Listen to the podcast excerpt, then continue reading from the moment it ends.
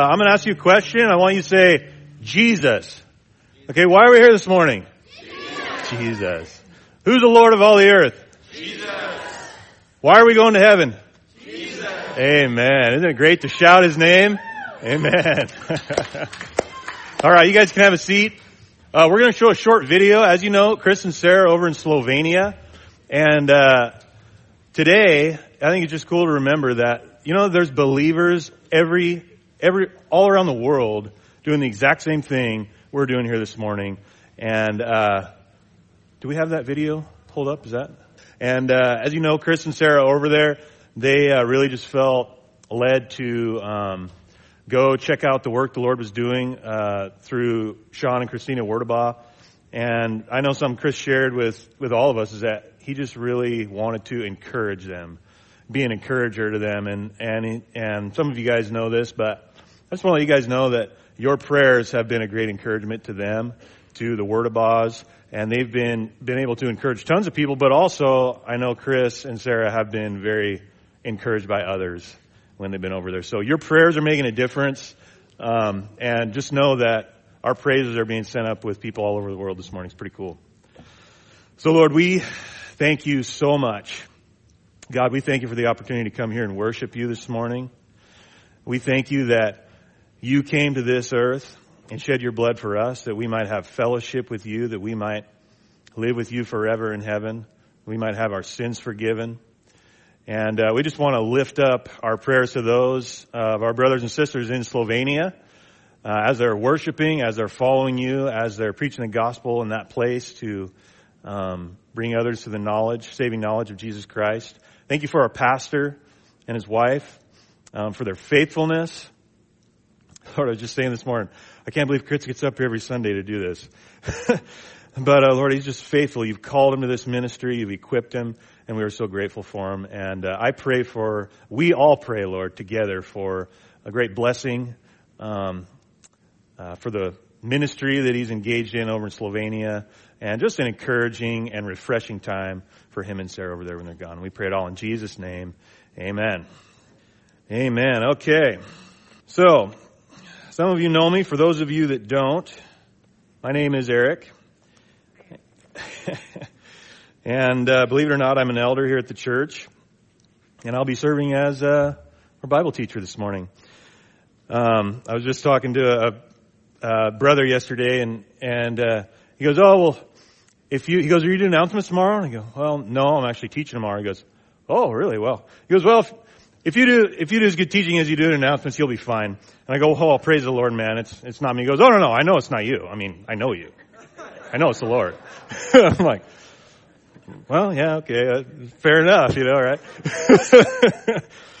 um, but uh, I have had the distinct honor of leading a, uh, a, men's Bible study here at Coastline for a number of years, and uh, we pretty much do the same thing. By the way, uh, if there's any men in here who'd like to take part in that, it's open to everyone. It's a Tuesday morning at six o'clock, and it's just a great time to get up early in the morning. The Bible has a lot to say about rising early, and we just go through the Word systematically, book by book, chapter by chapter, verse by verse, and just uh, try to apply the Word of God to our lives as men. What that means for us. Uh, the Bible study is at the annex, and then on the first Tuesday of every month, it's at the Pig and Pancake. We all get together and have breakfast and hang out and and just seven eleven Harbor Drive in Warrenton. Sorry. If you need, if you want more details about the men's Bible study, you can talk to me or talk to one of these guys with a name tag uh, kicking around here, and we'll get you hooked up with that. But uh, anyway, so we've been going through the Bible, you know, verse by verse, book by book, and um, the last book we landed on that I really felt the Lord was leading us to go into was the book of First Corinthians. And the last time we met, we finished up. Uh, chapter 5. And so this morning, we're going to be in 1 Corinthians chapter 6. So we're just, really felt the led just leading, leading us to just continue on where, where we've been at. And so something that pastor shared with me a long time ago is that when you're teaching the Bible, um, for those of you that are Bible students, there's three important things you want to try to figure out is the first thing is what did the whatever passage whatever section you were in whatever chapter it might be what did it mean when it was written Okay, that's what you want to figure out because it had one meaning when it was written, to who it was written to, and the context, culture, all those things. So what did it mean when it was written? Okay, now what does it mean now? How do we translate that to modern day? And then the third thing is how do I apply it to my life? So what did it mean then? What does it mean now? How to apply it to my life when you're studying a section of scripture? And this book has been such a blessing because it's a, it was originally a letter written to a church in the city of Corinth and it was a church full of people who had been saved, they've been born again, they've had their sins forgiven, but they were screwed up. they had questions. They had problems. They had doubts. They had fears. They had shortcomings, right? And I know, you know, none of those things really apply to us because I know we pretty much have everything figured out and all together. But, you know, just theoretically, if we, you know, had any kind of problems or, you know, uh, divisions or anything, this is a great book to go through because you can just read it and pretty much what it meant then is pretty much what it means now and it's, and it's written to a body of believers. So it's pretty easy to apply it to my life. I can just read it and go, I don't have to, you know, graduate from seminary to know what this means for my life. And so it's been a great blessing to just go through that. So we're going to try to, we're going to try to go through, and chapter six is one of those chapters where it's just like, okay, I think I, I think I know how to apply this to my life this morning. So that's my prayer. That has been my prayer is that we would just be able to read uh, and know what it means for us. Okay, so uh, just a really quick um, background. And by the way, um, if you guys need a Bible, there's some guys. We have Bibles in the back, and there's some guys here that are going to hand out some Bibles, pass out some Bibles. You can just raise your hand up. Um, and I just really encourage you to have a Bible in front of you and reading it. There's power. Scripture is powerful. The Bible says that it's living and active. And that, you know, it's great to listen to the Word of God. It's great to read the verses up on the board and stuff, but there's something powerful about having a Bible in front of you, reading it for yourself, knowing how to navigate your Bible, where to find what books and what sections in it. And so uh, I just really encourage you to, uh, whether it's on your device or a regular Bible, just, just have the Word of God in front of you to read it for yourself. And so, as I said earlier, this is this book of First Corinthians. It's just one of 66 books that makes up what we call the Bible. Um, was originally a letter written to the church at the city of Corinth. And um, the city, the ancient city of Corinth was situated, situated in uh, modern day Greece, and it was right along some major trade routes. So I think of a city like Portland. You've got I-5 going right up the middle, Columbia River going this way. And it was sort of like this meeting place for, it was like an economic hub. And so just like Portland's really big, um, you know, all these places grew, things were flourishing, um, and there's a lot of people going through there. And wherever there's a lot of people, there's a lot of sin, right? And um, the Apostle Paul finds himself led there by the Holy Spirit on mission to preach the gospel in the city of Corinth on his second missionary journey. And uh, the Apostle Paul stayed there for uh, a year and a half. And it says in Acts chapter 18 that many of the Corinthians, hearing Paul, believed and were baptized. And so this marks the birth of the church in Corinth. Like there was people who believed in Jesus, and that's what, what what's the church made up of? Is it a building? No, it's the people. So when people got saved, there's a church there. Amen. Eventually he leaves, and in 1 Corinthians chapter 7, we, from verse 1, we know that uh, the church in Corinth actually wrote a letter to Paul, maybe more than one, actually asking him questions about the Bible, about the Christian faith, about, well, what do we do in this situation? How do we figure this out? You know? So they had questions for Paul, and uh, this, this letter is a response to those questions he was, he was just trying to answer their questions. And actually, he doesn't even get to their question until chapter 7. So the first six chapters are like an introduction. But, uh, and so far he's covered basically divisions in the church, spiritual pride in the church, um, their lack of spiritual wisdom, lack of spiritual maturity. He's corrected them in certain ways, corrected some sin in the church for the uh, correction of that one person who is in sin, but also for the protection of the rest of the body, which brings us to chapter 6. And um, this, he addresses basically another form of division here, where evidently there was some uh, case in the church where another believer had sued uh, another brother in the church. So there was people that were actually had such uh, quarrels or dissensions between them that they had you know, filed a lawsuit against him. You know, took him to small claims court or whatever. I, I don't know exactly, but um, and Paul is here addressing this and uh, correcting them on this. And you know, this last week or two, I've been kind of praying about like, you know, what Lord, what do you want us to focus on in this section? And I was trying to be really cool like Chris and like have like a three or four point sermon. I was like, okay, here's my first point. Here's the second point, you know, da da da da da. But yesterday, last night actually, I felt like the Lord was just saying, that's just lame. Your points are lame. Um, and what, what I really want, what I really want to show you, me, and the rest of us is perspective.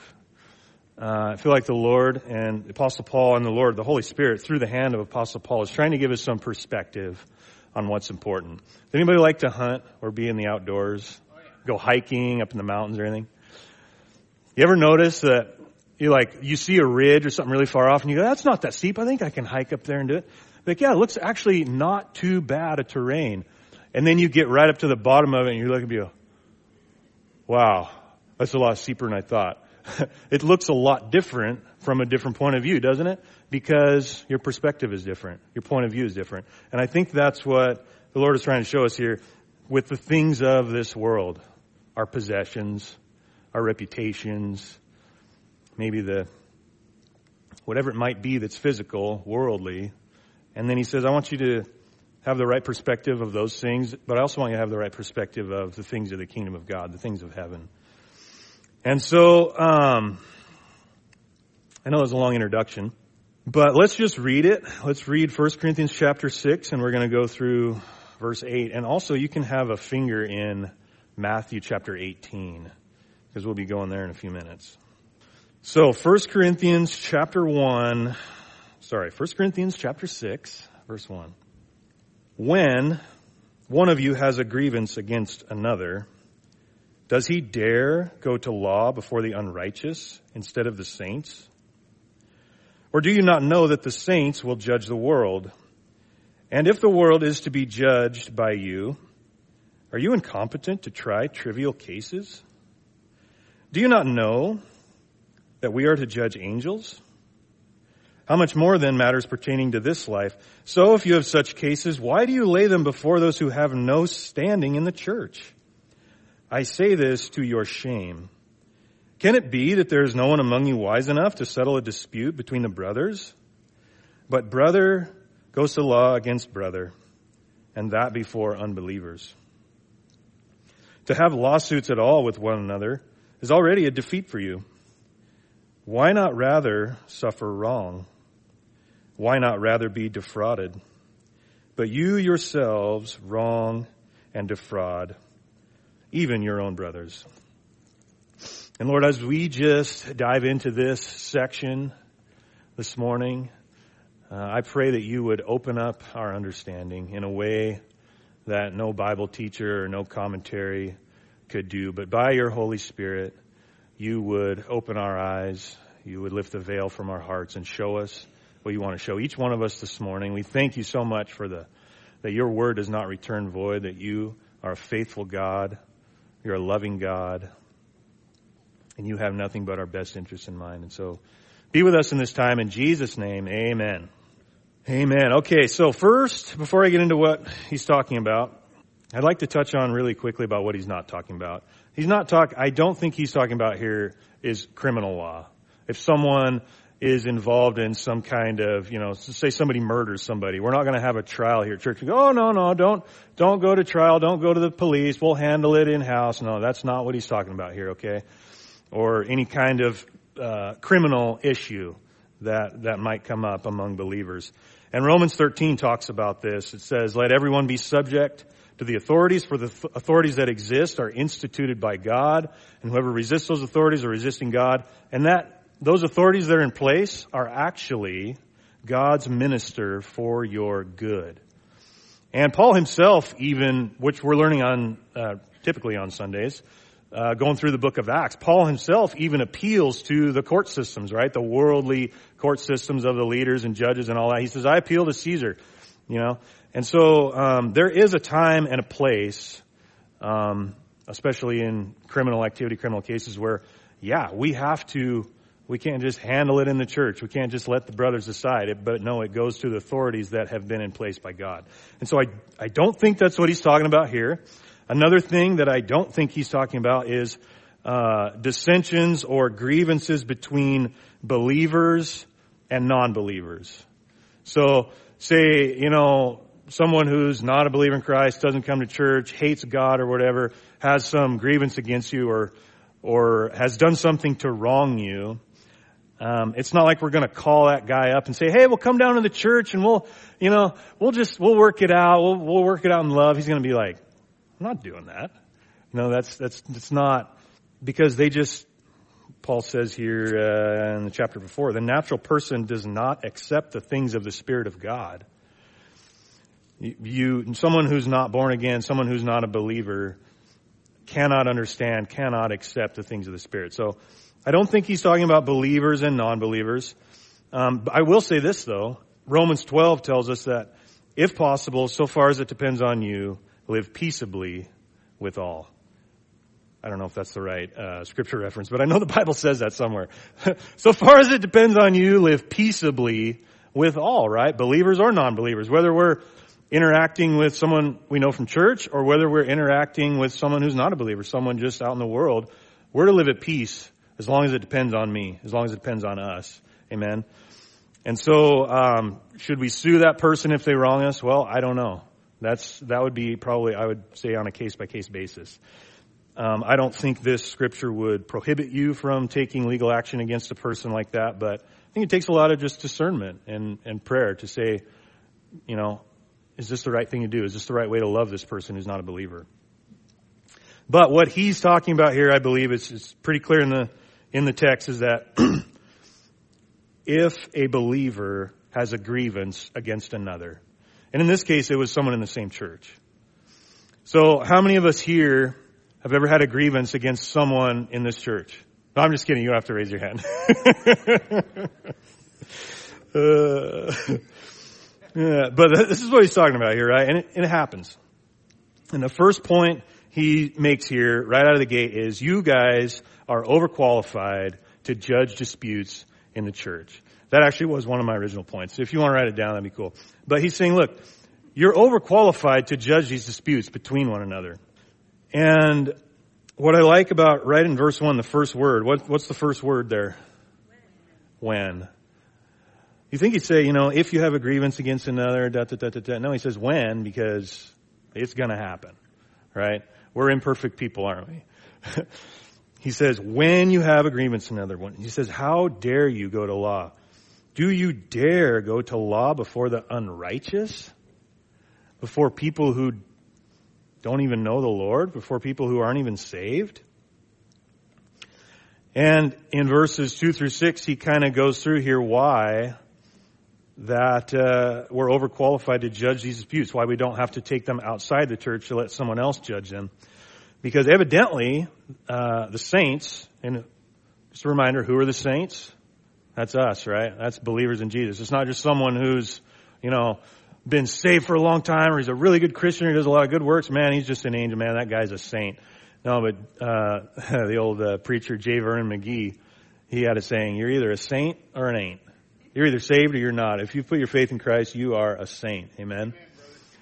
Amen. Amen. So he says, uh, that, and the, the saints are going to judge the world.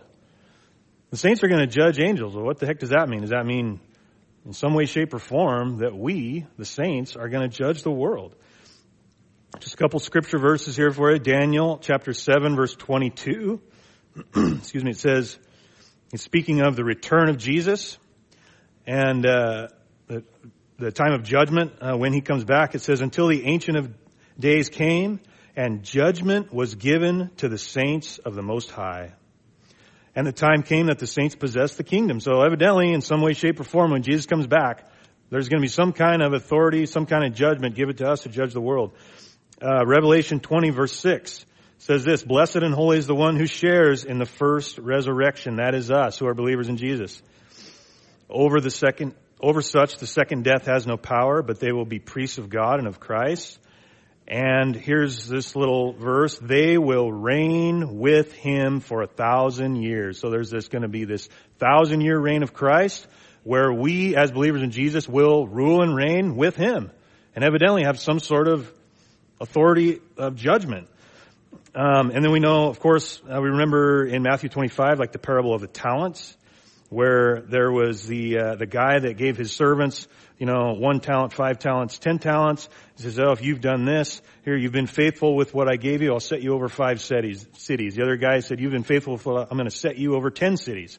He's given these servants of his positions in his kingdom, and in the same way. I believe that we are going to have positions of authority and judgment. I don't know exactly what that means, but we know from this verse here in 1 Corinthians in some way, shape, or form, we're going to judge the world. Um, also, he says you're going to judge angels. Uh, Psalm chapter 8, verse 5 says this You have made him a little lower than the angels and crowned him with glory and honor. Glory and honor. You know that we have been created in the image of God, yet we've been created a little lower than the angels in terms of rank in the spiritual and heavenly places, evidently.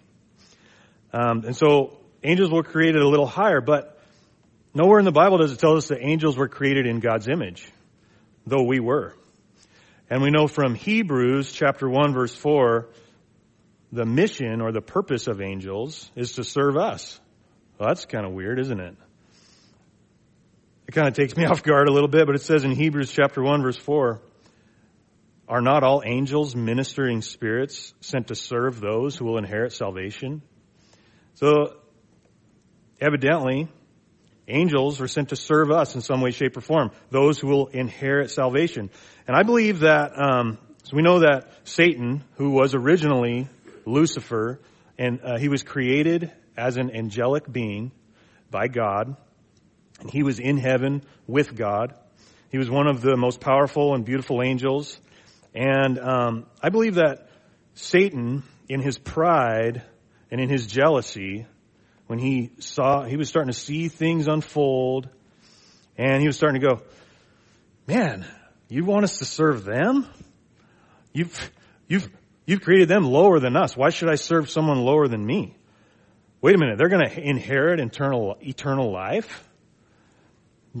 you created them in your image, yet I'm not created in your image.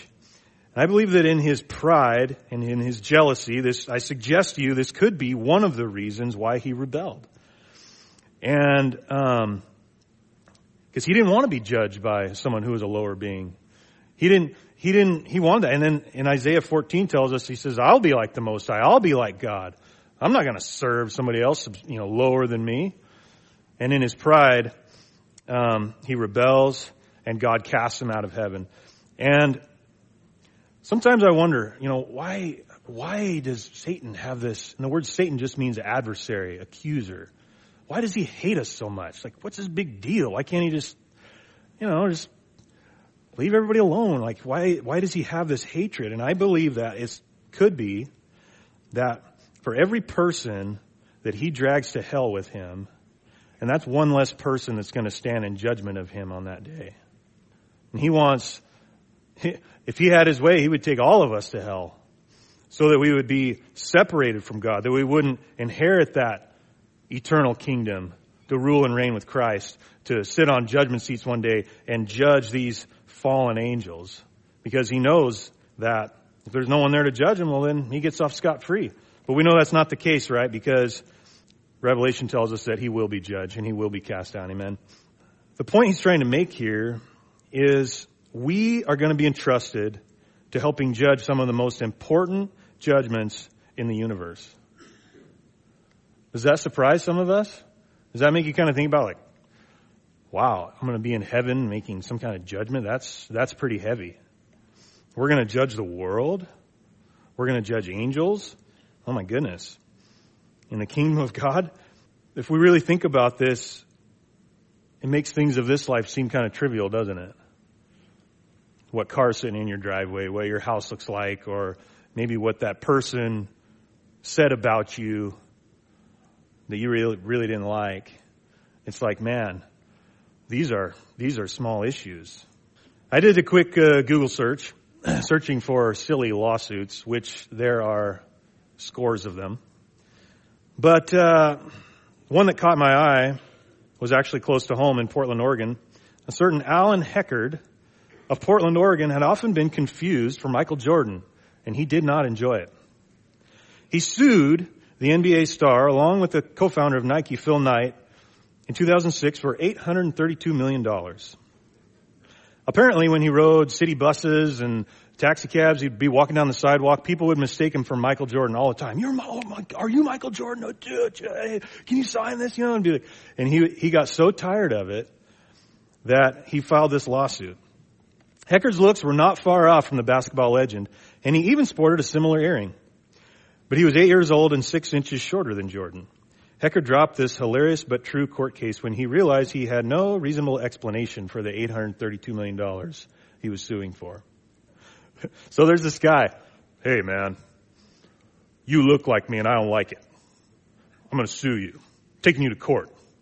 Should be good for about 832 million. Yeah.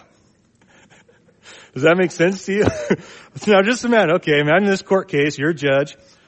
Imagine yourself as a judge, maybe at the United States Supreme Court. So imagine the highest level, the most respected, the most prestigious, well, maybe it's not the United States Supreme Court, but I don't know what it is, but imagine the most qualified judge, the most prestigious court, the, the people who are like, these guys are definitely going to have the wisdom to figure this out. They'll get this hashed out. And this case comes before him, and he goes, Oh, wow, this is heavy. There's a man that looks like another man, and he's suing him for it. I don't know if I'm going to be able to, I just don't know if I'm qualified to judge this. I don't know if I can handle this but I know who can. Let's send it down to, uh, let's send it to, I know, Clatsop County Circuit Court. They'll be able to figure it out. I have nothing against Clatsop County Circuit Court, but I'm sure there's a lot of great judges down there, but wouldn't that be ridiculous? A, a case that is silly like this before someone who's qualified to judge and they say, ah, I can't do it. Let's send it to a much lower level.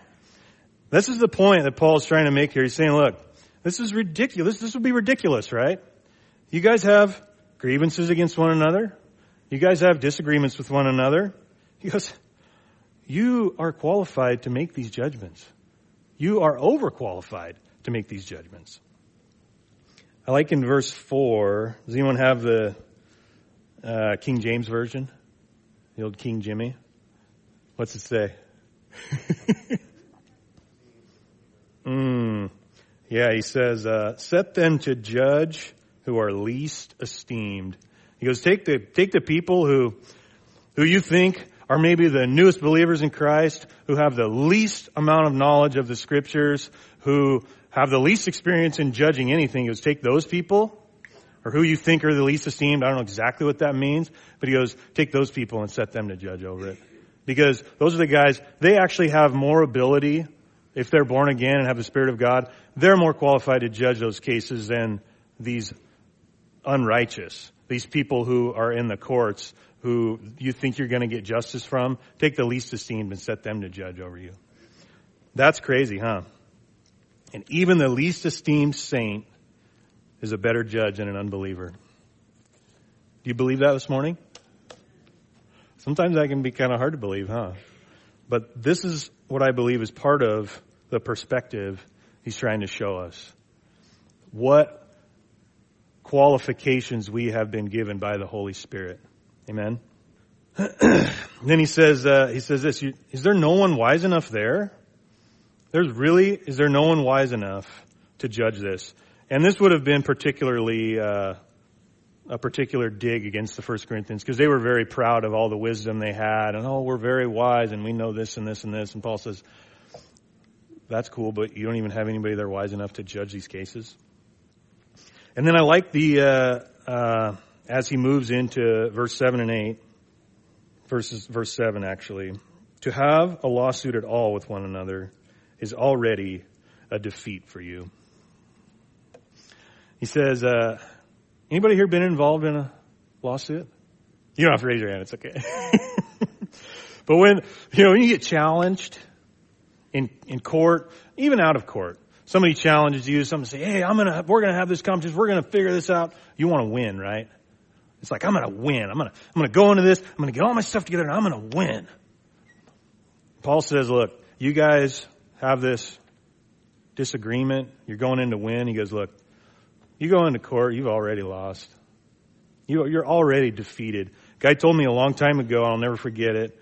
Um, not a Christian, but he said this. Uh, the only people that win in lawsuits are the lawyers. And, uh, and I didn't know it then. And by the grace of God, I've never been sued and I've never sued someone else. Um, and I don't mean to make light of these things. I know there's a lot of heavy, heavy stuff that we have to deal with in this life.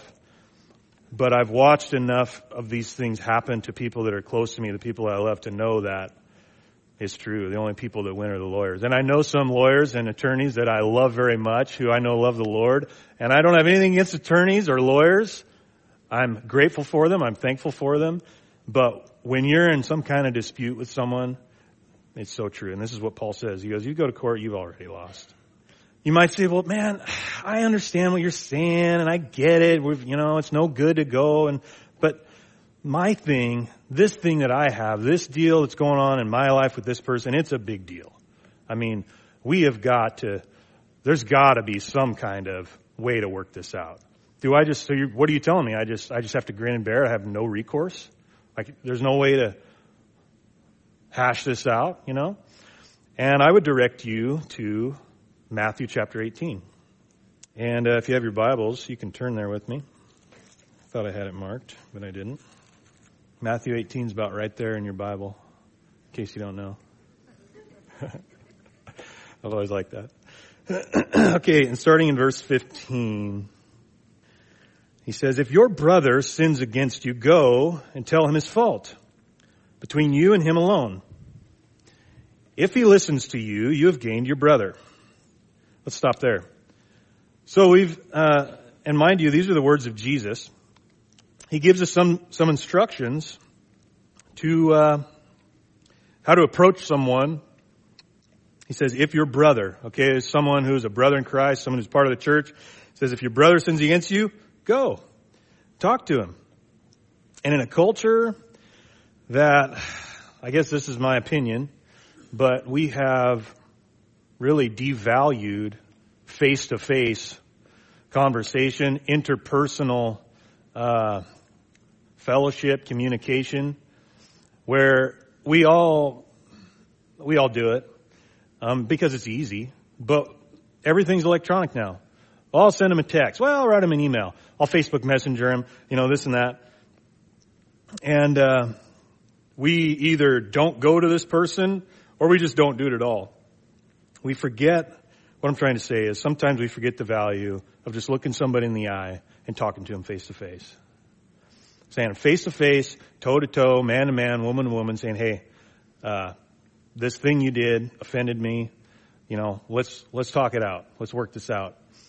Um, we go to a leadership conference in Corvallis every July, um, and one of the things last year, actually, the whole kind of the, a lot of the thing we talked about last year was conflict resolution, conflict resolution in the church, and especially pertaining to leaders of the church because if you guys don't know, maybe you're newer to church, there's plenty of conflict in the church. but one of the things he was talking, talking about was um, one of the pastors stood up and was talking about this, and he goes, I'm going to share some advice with you. Never, ever, ever, ever, ever, ever Never, when you're trying to resolve conflict with someone, don't ever try to do it over text message. Don't ever send them an email. Don't ever throw it on Facebook Market, or not Marketplace, Facebook Messenger or Marketplace. I don't know. Maybe someone's done that. I don't know. but this word that Jesus uses here, he says, go, tell him his fault. And this Greek word go I lost my place here. It says, uh, hypago, it says withdraw, depart, go one's way. It literally means get up off the couch, turn the computer off, and go to your brother and tell him his fault. Alone. That's right. That's the next little detail. So he says, get up, go to your brother alone, one on one, not in a group, not to humiliate them or whatever, or whatever, you know, whatever thing, other agenda you might have, but these are the words of Jesus. He says, Go, tell him his fault between you and him alone. If he listens to you, you've gained your brother. I've done this to people who've offended me, and I've had people approach me who I have offended, who I'm sure are even more numerous than I can even imagine. But let me tell you, a simple face to face conversation is so valuable. And I, and in my experience, 99.9% of the time, you'll gain your brother. You'll work it out. You'll go, hey man, you did this thing, you said this thing, what's up with this? And, like, and he might say, oh my gosh, I'm so sorry. I didn't realize that. I didn't mean to do that. Oh, will you forgive me? Of course I forgive you. Amen. Or he'll say, well, yeah, I said that because well, you did this and you said this and dot, dot, dot. And, you know, I was just, I was kind of wondering about what the deal was. And and this happened to me before. I go, yeah, yeah, you're right. I'm, I actually am in the wrong. So when you work it out, when you hash it out with somebody, sometimes it just shows you that you're actually in the wrong. and there's just such great value in this. I just can't understate this. I love the words of Jesus here, how he instructs us to do this. okay, so say it doesn't work. It escalates to the next level. The next sequence or chain of events. He says in verse 16 of, of Matthew 18, but if he does not listen, take one or two others along with you that every charge may be established by the witness of two or three witnesses. Okay, so he flies off the handle like, ah, oh, that's, that's crazy. You're, you're, you're nuts. You know, I didn't offend, I didn't do anything to sin against you.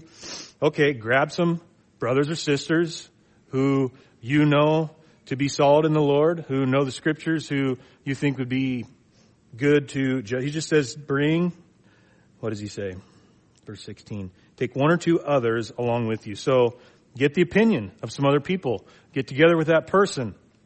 And uh, one of three things is going to happen. Either those two people will come, they'll hear both sides, and they'll go, yeah, man, you're in the wrong. Yeah, you, I mean, what you did was, was messed up. You shouldn't have done that. And they'll say, yeah, okay, well, if, if these three or four people are telling me this, then it must be true if this person wants, really wants to, um, is seeking after truth and knowing what the truth is. Or what might happen is these other two people, they look at me or, or you, the one who's bringing the charge, and they go, I don't know, man, your case really isn't that airtight. I think you should just forget about it because you're in, you know, you screwed up here too, and this person, I mean, you guys need to just work it out.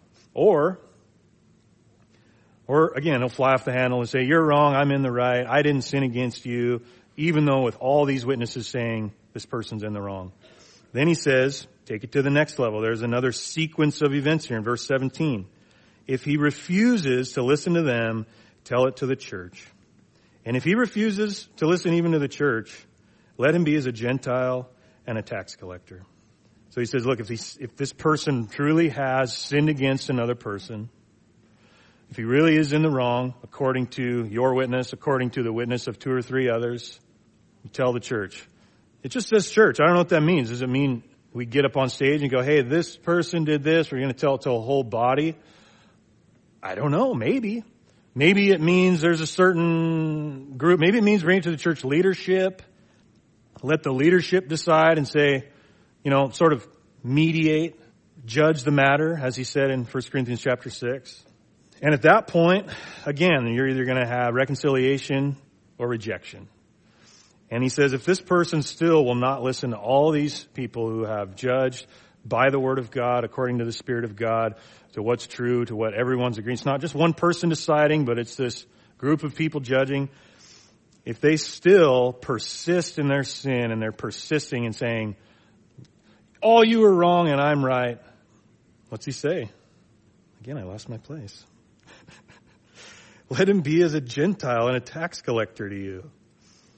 Just don't hang out with that guy anymore. Just your relationship, the relationship with the brothers. I like to think of it this way. The relationship with the brethren, brothers and sisters in the church, it's a certain type of relationship. But their relationship with the Gentiles or tax collectors, it was different. It was a different kind of relationship, wasn't it? And I think at that point, if there's someone who has gone against godly counsel, who's in sin, um, our relationship changes with that person. We don't fellowship with that person in the same way we would have as before. I like this verse in 2 Thessalonians 3:14. It says, "If anyone does not obey what we say in this letter, in other words, if anyone doesn't want to obey what the word of God says, take note of that person. Have nothing to do with him that he may be ashamed." And do not regard him as an enemy, but warn him as a brother. So we have this person who's just has sinned against another, won't listen to anybody else. He says, don't have anything to do with that person that they might be ashamed. Because when you continue to fellowship with him, go, oh yeah, well, I know you've sinned against this and all these, and all these people have judged against this, but you know, it's okay, bro, man. Yeah, it's all good and this and that. And does God's grace cover our sins? Yes, it does.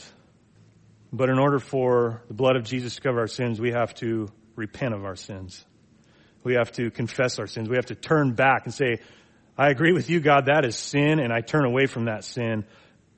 And we receive the forgiveness of Jesus from that point. And if this person is not willing to repent, we say, Hey, I love you, man, but I'm warning you, dude, you should, you, you should repent. You should change your mind. You should turn back to God. And if enough people do that, they're going to be ashamed, right? They're going to go, man, I'm not enjoying the security of the body. I'm not enjoying the blessing of church, of worshiping with the brothers. Maybe I was wrong. Maybe I should repent. And see, the point of them being ashamed is not just to shame them. Yeah, we want to, you better be ashamed. Hmm. no, it's because we want them to be restored. God is a God of restoration. Amen?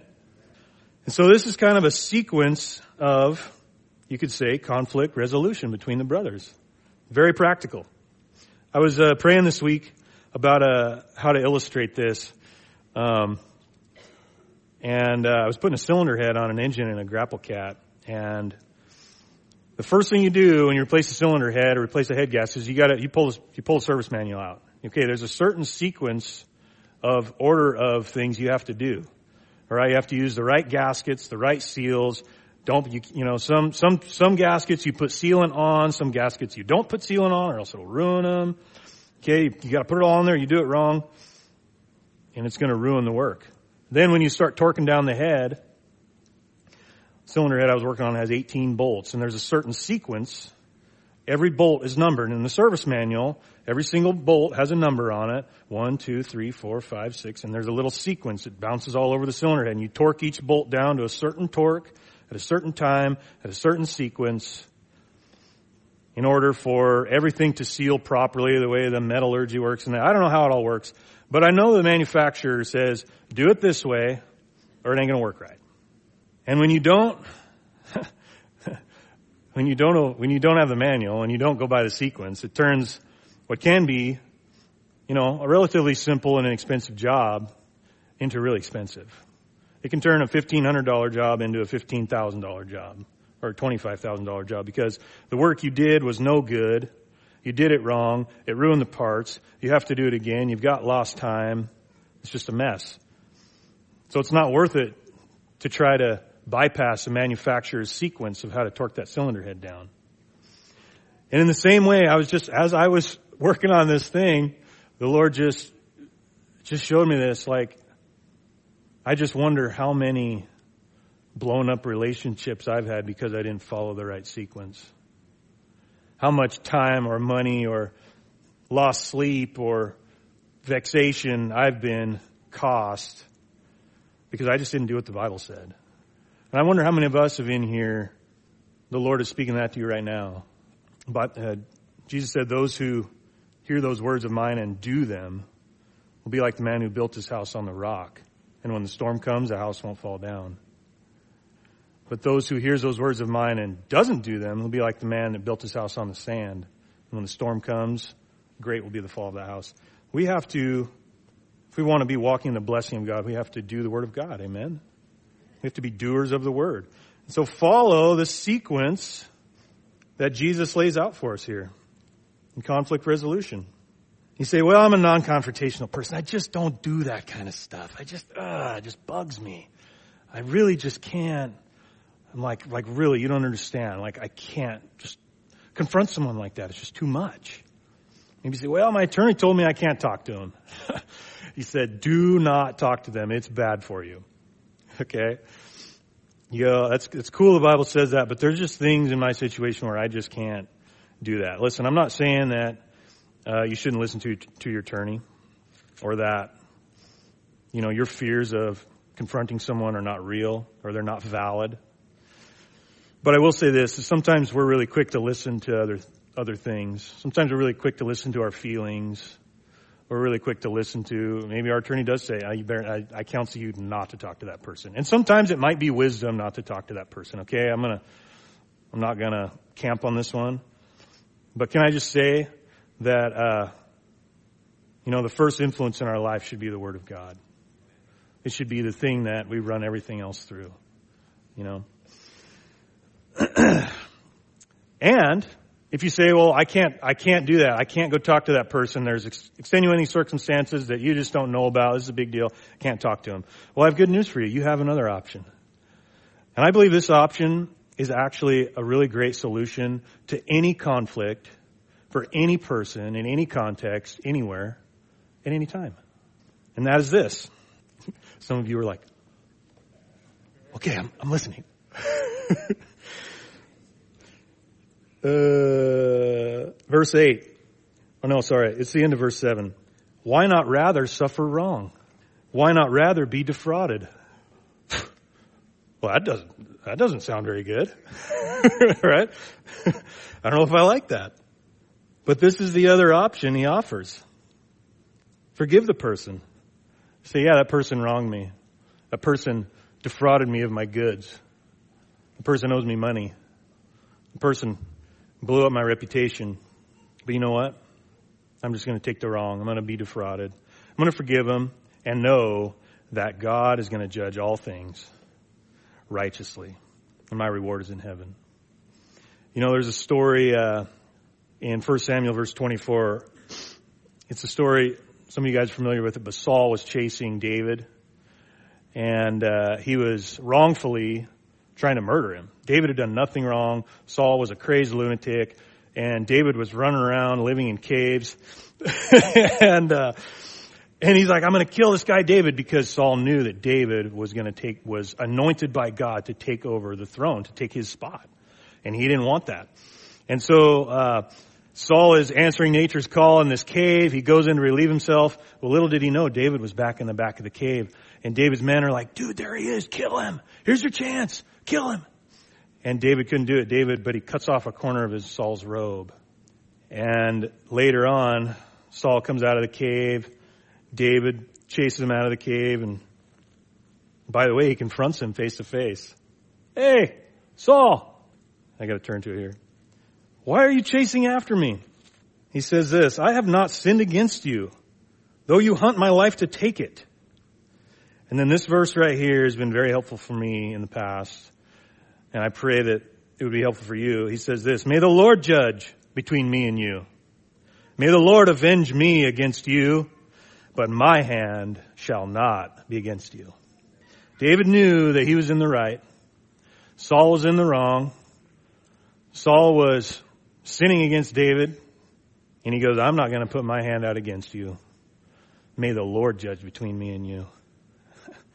and uh, what I like about that is it just puts God between you and your adversary. It just commits judgment into the hand of God.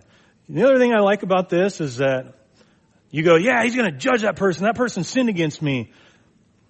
But when I think about whatever, whoever, you know, whoever this person might be who's sinned me or I feel has wronged me and myself standing there face to face, and I imagine God in between us and those words come out of my mouth or that thought comes in my mind, the Lord judge between you and me. I think about the Lord judging between me and that person. And it causes me to examine my own heart. It causes me to examine my case my side of the story. Whoa, whoa, whoa. Before the Lord judges, let me, uh, let me just make sure I still want to make this case.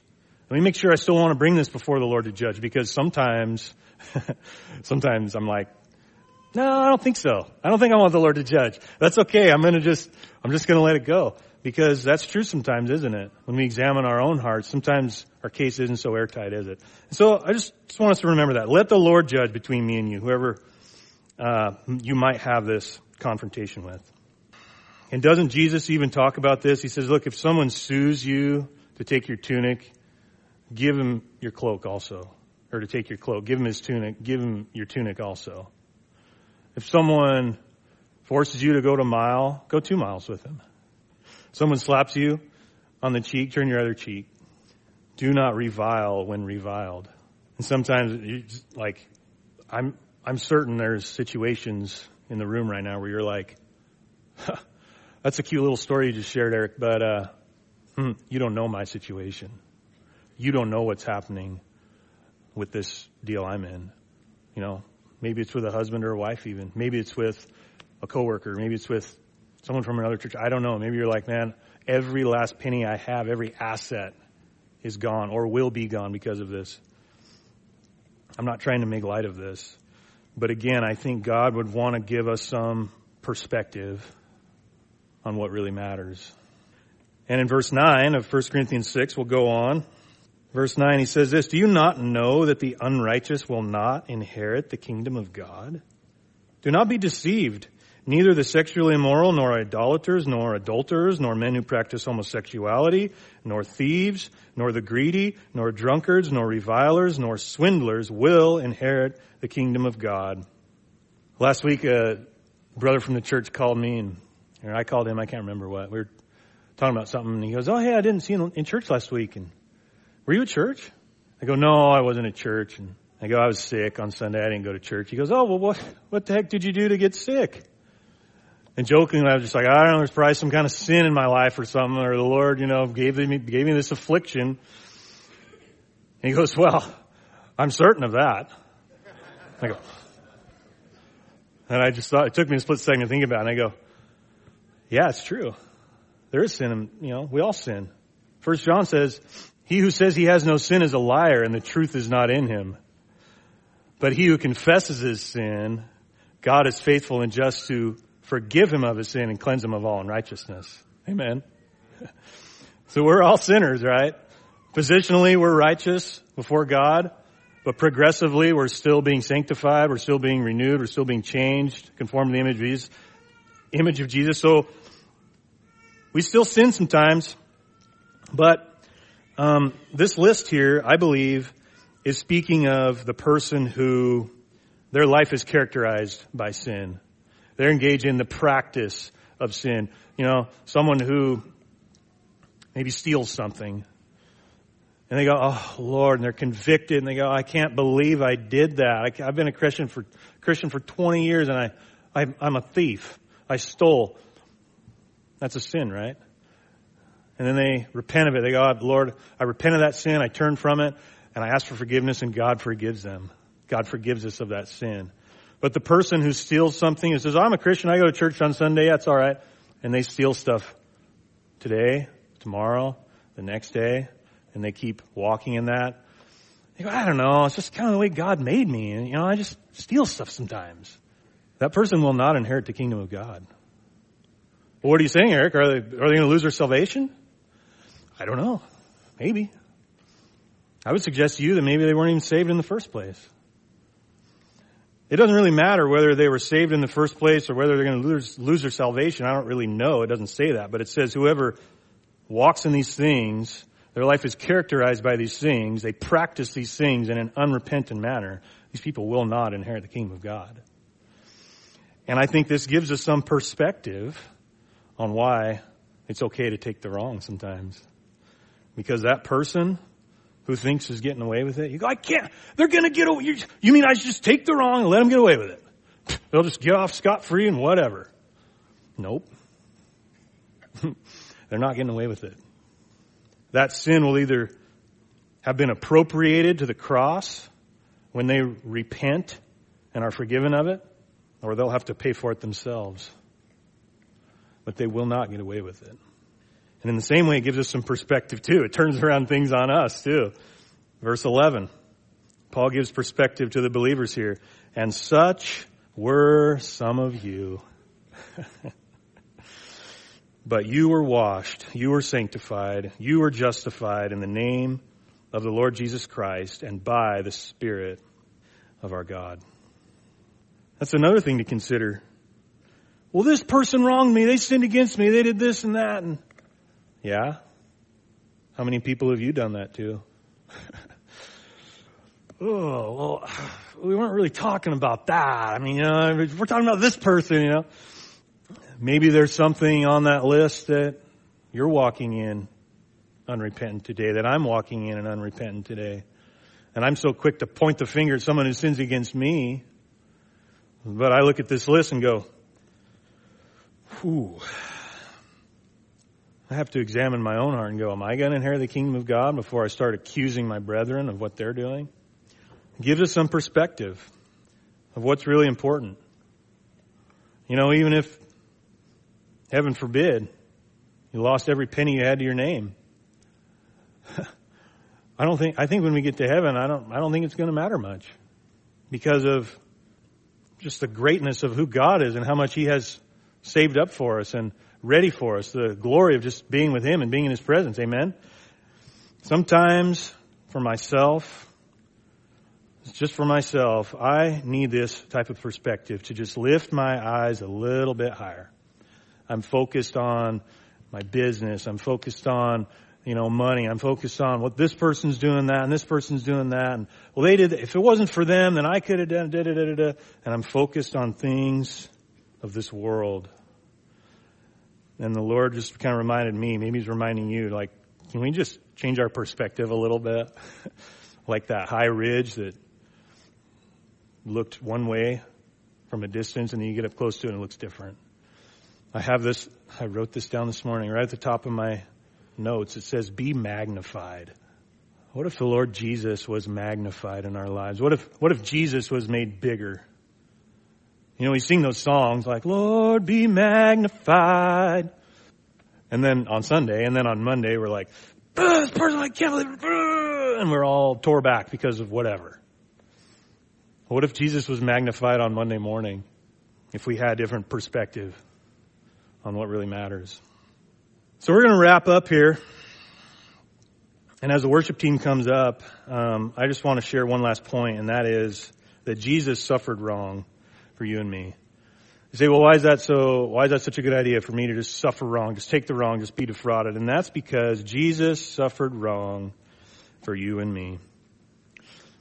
Isaiah 53 that speaks of Jesus in verse 7, it says, He was oppressed, he was afflicted, yet he opened not his mouth. Like a lamb that's led to the slaughter, and like a sheep that's that is before its shears is silent, so he opened not his mouth. Did you know that Jesus was wrongfully accused? Everything he was tried for at his trial, which was illegal, by the way, it wasn't even, it was just false witnesses. It was a, it was totally, everything was unfounded, illegally, illegally, wrongfully accused. And he was beaten, humiliated, spit on, punched, beaten nearly to death for stuff he didn't even do. 1 Peter 2 says, He committed no sin, neither was deceit found in his mouth. And when he reviled, he did not revile in return. When he suffered, he did not threaten, but continued entrusting himself to him who judges justly. He took the wrong for you and me. It was because of our sin. He was taking the punishment that our sin deserved. And as, as they were putting him up on that cross, as they were nailing the spikes in his hands and his feet, he didn't threaten. He didn't revile. He didn't say, it was, you're the reason this is happening to me. If you wouldn't have done that, if I wouldn't, you know, if you hadn't said that, then I wouldn't be up here right now. No, but what did he say? He said, Father, forgive them, for they don't know what they're doing. They know not what they do. Are you oppressed? Are you afflicted today? Has someone sinned against you? It's really easy to revile and threaten and cast blame, isn't it? But I would suggest to you that to be like Jesus, we would suffer wrong. We would take the wrong. We would be defrauded. And just like it says, I love that verse in 1 Peter 2, it says, He kept entrusting himself to him who judges justly. What, what if we just, what if I just entrusted myself to God and said, I'm just going to trust you, Lord, because you judge justly. May the Lord judge between you and me. God, may you judge between me and him. And we just trusted God. That's radical. You know that the uh, fundamental part of being a Christian is to be like Jesus? Again, we sing these songs, right? I want to be like Jesus. You know what it means to be like Jesus? I want to be like Jesus right up until the point I have to suffer wrong. And then I'm like, I don't want to be like Jesus anymore. Sometimes, sometimes we just need to, in faith, be like Jesus. And that's, that's his will for us, to conform us to his image. And if you're a Christian here this morning, maybe you're in a situation like this, maybe you're at a crossroads of, man, maybe I just need to go talk to this person. Maybe I just need to go, maybe I need to get two or three people to come hash this out with us. Maybe the Lord's telling you, I just need to take, maybe the Lord's telling you, you just need to take the wrong. Because Jesus took the wrong for you, because He lived a perfectly righteous life. He died on that cross and rose from the grave, proving that everything he said and did was true. And that's for you. And his will for you is to be like him. Maybe you're not a Christian here this morning. Maybe you're drugged here by your mom or your girlfriend or your dad or boyfriend. I don't know. And you're like, man, I don't know about this stuff. I don't know about taking the wrong. I don't know what this guy's talking about, but this is crazy. Can I tell you that our sin is a sin against God? That just like you've had people sin against you and be like, that guy did this thing to me and he wronged me, our sin is high treason against God. Your sin is high treason against God. But he sent his only son, Jesus Christ, as a man to this earth to live and die, live a perfectly righteous life, die a sinner's death for you. The Bible says there's without the shedding of blood, there's no remission of sin. And Jesus' blood, like that song we sang about earlier, Jesus' blood is what cleanses us, is what washes us. And I believe it's not an accident you're here this morning. It's not an accident you're listening online. I'm here to tell you that there is life after death, that you will live after you die eternally, either in a place separated from God and everyone else called hell, or you'll live in a place in the presence of God with the blessing of God in heaven. And it doesn't take and you can, if you haven't placed your faith in Jesus Christ, you can do that right now this morning. You can become a Christian right now this morning. It doesn't take years to become a Christian. It doesn't take months to become a Christian or days. It takes a moment. It takes a moment to become a Christian. All you have to do is pray a simple prayer. And uh, I'm going to lead us in a prayer in a minute. But I just want to share one more verse, and that's Mark chapter 1. When Jesus started his ministry, it's verse 15. He said, the time is fulfilled and the kingdom of God is at hand. Repent and believe in the gospel. And that's just a simple message from Jesus, from the scriptures, but it's a simple message I want to share with you this morning. If you're not a believer in Jesus, it's His will for you is to go to heaven and be with Him. His will for you this morning is to repent of your sins. That word repent just means turn back. This means to recognize the stuff I'm doing, the stuff I'm thinking, the stuff I'm saying, it is sin. I am wrong and I turn from that sin. It's the idea of turning from your sin and turning to God. And say, I'm a sinner, but Lord, I believe you. Please save me. And the gospel. Repent, number one. Number two, believe in the gospel. What's the gospel? It just means good news. Bad news is you're a sinner. Your sin separates you from God, and you're going to hell. That's the bad news. the good news is Jesus lived died, rose from the grave, and offers us this free gift of eternal life. What do you do with a gift? When somebody gives you a gift, what do you do? Thank you. you thank them for it and you receive it. You don't pay for it. You don't go, well, maybe come back in a week or two, a couple years, maybe I'll receive that. No, you just say, awesome, thank you, and you receive it. And that's the same way salvation is from our Lord, as He offers it to us freely, and all we do is say, Lord, I receive it. So if you haven't done that, uh, I invite you, I invite all of us, let's just all just bow our heads right now and pray. You just repeat after me. Lord, I know I am a sinner, and thank you that you came to die for me. I repent of my sin. I turn back from my sin and I turn to you now. Thank you for your blood shed for me. And I receive the free gift of salvation. Thank you for sealing me with the Holy Spirit. Help me to follow you. Help me to know you. In Jesus' name, amen. Amen. If you pray that prayer for the first time this morning, you are now a Christian. You now have your name written in heaven. Amen. And, you know, we were just at a, I was just at a men's conference yesterday. And man, had some great Bible teachers there. I'm talking like some really great Bible teaching. Okay, I'm not even going to mention their name, but just just to sit under the uh, teaching of the Word of God and just take it in and let the Lord just speak to my life. And then the last guy that got up, he goes, "Hey, we're just gonna, oh, we're just gonna pray.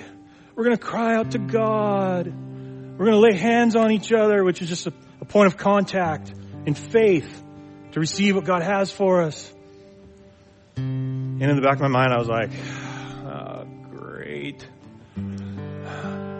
share my feelings with someone. I don't want to cry.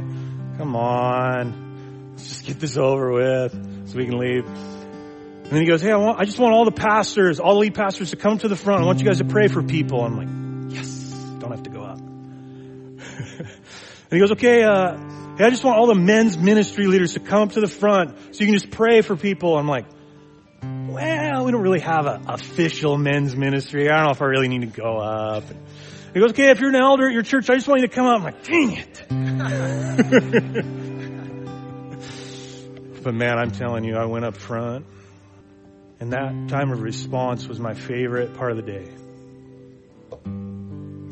I didn't want to do it. You know, it feels weird. We're like, I don't want to do that. I don't want to go up. But I'm telling you, I got to pray for some guys, and just praying for them, uh, the Lord was just such, just encouraging me through the Holy Spirit